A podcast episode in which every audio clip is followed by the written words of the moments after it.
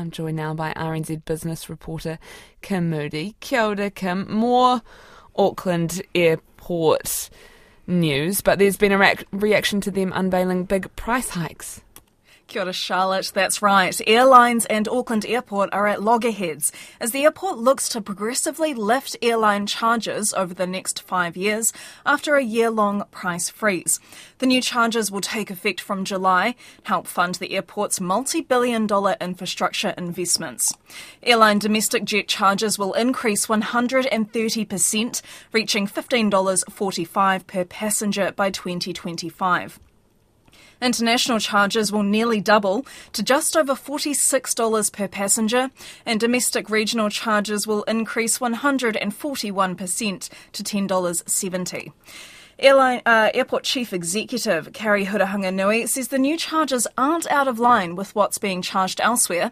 She expects airlines to manage the costs while still being able to offer low fares. In my experience with airlines, you don't tend to set or, or pass on charges in a linear fashion or, or, or, across the board. You know, you've got you've got lead-in fares that are let's say seven seventy dollars, and then the high-end fares might be three hundred and fifty for the same route. Airlines tend to use or do revenue management, which means that they manage those costs across all of those so that they can continue to offer the lower lead-in fares.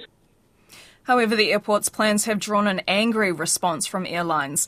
In a joint statement, the airport's two biggest users, that's Qantas and Air New Zealand, say the higher charges will deter travellers and called the airport to rethink its $3.9 billion redevelopment plan. Board of Airline Representatives Executive Director Kath O'Brien says the price increases are disappointing. We have been in consultation with the airport and have consistently said that the capital costs are too high and the price rises are too significant. Um, and our view is that this will gradually damage demand. The new charges need to be reviewed by the Commerce Commission.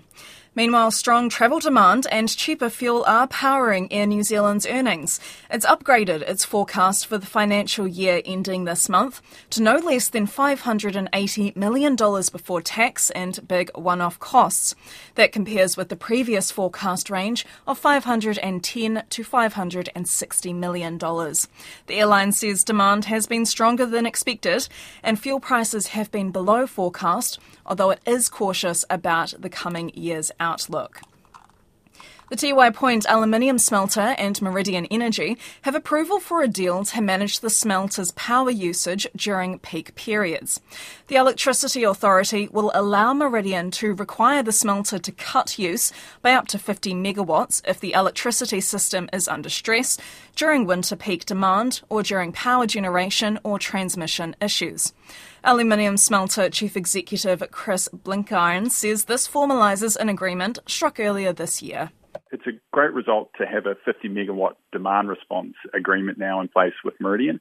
Uh, and they've come to conclusion basically trying to identify what the system needs when there's a dry year issue, how we can dial back our production to help the dry year uh, challenge that the nation faces.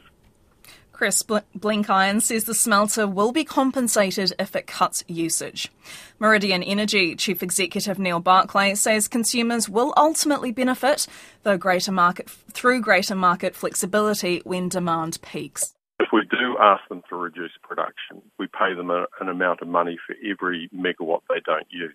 And that we think is a very efficient outcome that will, you know, ultimately feed through to customers. The Electricity Authority has also agreed the smelter can sell any unused electricity to a third party. That's a first for Meridian and the smelter. Neither party is commenting on ongoing contract renewal negotiations, meanwhile, while the current contract power supply, when the current contract power supply rather, expires in 2024. Small businesses are being told to get their books in order as banks put more weight on profitability and cash flow when assessing how much to lend. Small business brokerage ABC Business Sales says the tougher economic environment means some banks are putting more emphasis on business performance and profits over assets such as cars and property. Managing Director Chris Small says businesses should ensure their balance sheets are up to scratch before heading to the bank if you can tick those boxes and then get comfortable with the profitability of a business, the chances of getting your money back on the money they lend you is of a high, high probability versus if you're just relying on asset valuations, they can move around a hell of a lot.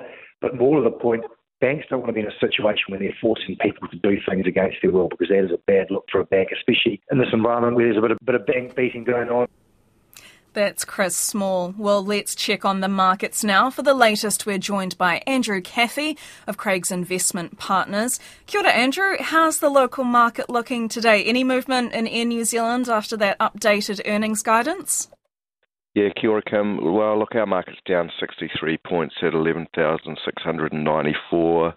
It's off about 400 points since about the 19th of May, so it is a bit weaker. Look, Air New Zealand, after that upgrade, the shares are only up one cent at, at 78 cents. Auckland Airport up a couple of cents at $8.56. Uh, Infratil's trading at $9.81, still well above the capital raise price of $9.20 a share.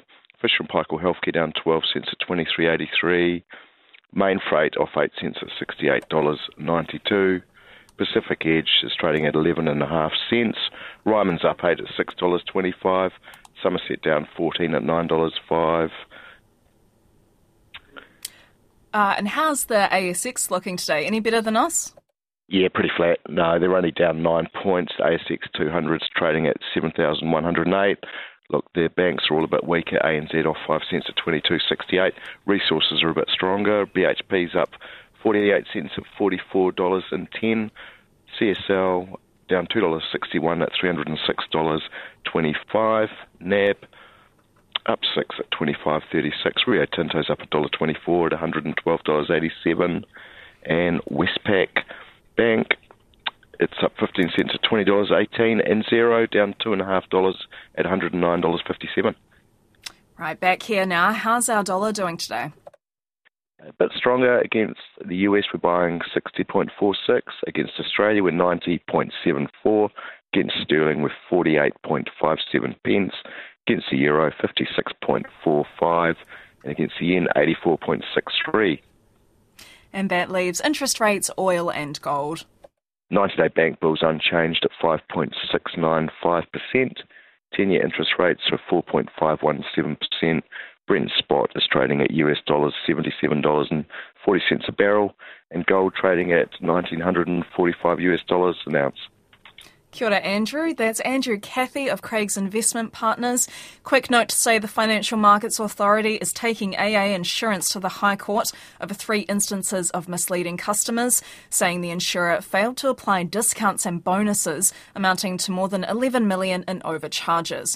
We'll be back with the latest news and numbers around half past five in Checkpoint.